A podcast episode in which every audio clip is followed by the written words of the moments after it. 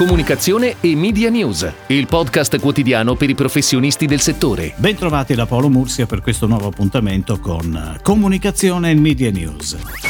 Alla fine i tanto temuti dati sull'andamento degli investimenti pubblicitari ad aprile sono arrivati confermando tutte le previsioni. Avevamo previsto che il mercato pubblicitario ad aprile avrebbe avuto un andamento peggiore dei mesi precedenti perché coincidente con la chiusura totale. Così ha dichiarato Alberto Dal Sasso, managing director di Nielsen. In Italia, così come anche in altri paesi europei, aprile è stato il mese in cui si è verificato uno squilibrio tra domanda ed offerta di pubblicità mai sperimentato in passato nelle modalità che abbiamo conosciuto durante il lockdown, con picchi di audience elevati e per contro investimenti pubblicitari stagnanti. Conclude dal sasso già a maggio con l'allentamento delle limitazioni gli investitori hanno cominciato a riaffacciarsi. Si diceva dei numeri, la televisione è calata ad aprile del 45,5% chiudendo il quadrimestre a meno 19,2%. I quotidiani e i periodici nel singolo mese perdono il 40,3% e 56,5%, meno 24,1% e meno 33,3% l'andamento nei primi quattro mesi. La radio, la radio ad aprile segna un calo del 77,8% e del 28,5% nel quadrimestre. Sempre secondo le stime di Nielsen, cala anche la raccolta del total digital, con un calo del 31,9% e nel quadrimestre del 10,2%.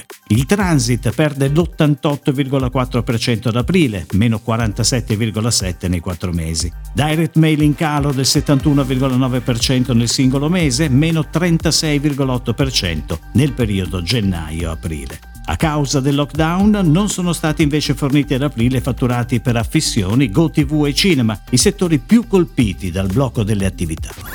Ed ora le breaking news in arrivo dalle agenzie a cura della redazione di Touchpoint Today.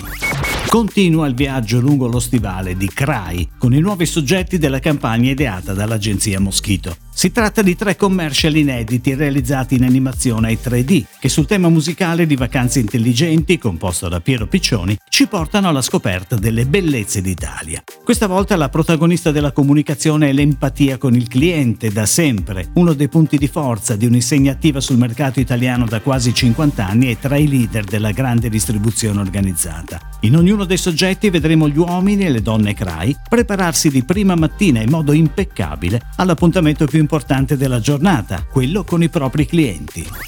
È online il nuovo sito della Fondazione De Agostini, completamente rinnovato nella veste grafica e nei contenuti che privilegiano un impatto visual dinamico e immediato, al fine di rendere la navigazione più efficace e raccontare in modo chiaro l'operato di questo modello positivo di filantropia per il territorio. La Fondazione De Agostini nasce nel 2007 a Novara per volontà delle famiglie Boroli e Drago, azioniste del gruppo De Agostini, ed attiva principalmente in ambito sociale con l'obiettivo di rispondere ai bisogni delle categorie più deboli della comunità. L'esigenza di aggiornare il sito internet adottando una veste grafica più moderna e vivace, insieme ad una più razionale organizzazione dei contenuti, è stata motivata dal desiderio di rafforzare il dialogo con tutti i sostenitori, i partner e i beneficiari. Il sito è raggiungibile all'indirizzo fondazionedeagostini.it.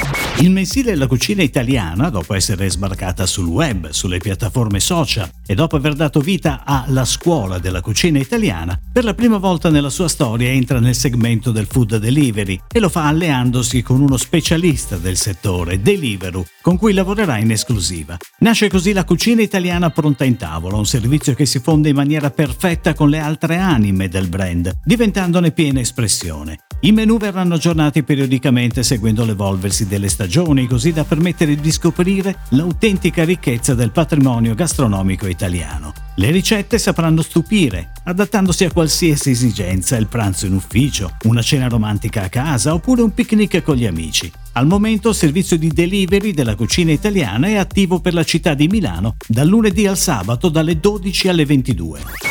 OBE, Osservatorio Branded Entertainment, l'associazione che studia e promuove la diffusione sul mercato italiano del branded content and entertainment come leva strategica per la comunicazione integrata di marca, torna con un nuovo appuntamento. Si svolgerà il 30 giugno OBE Summit 2020, ritrovo per tutta la industry per fare il punto sullo stato del mercato e sui trend in atto. Nell'edizione 2020 The Reason Wow, per la prima volta trasmessa in live streaming e gratuita, tanti gli speaker nazionali nazionali e internazionali per fotografare un settore sempre più variegato, rilevante e in costante crescita.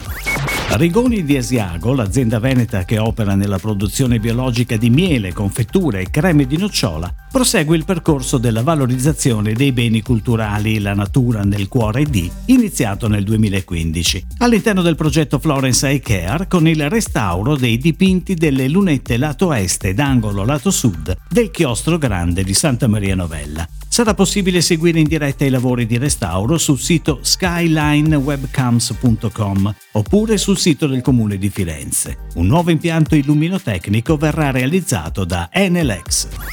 È tutto, grazie. Comunicazione e Media News. Torna domani. Comunicazione e Media News, il podcast quotidiano per i professionisti del settore.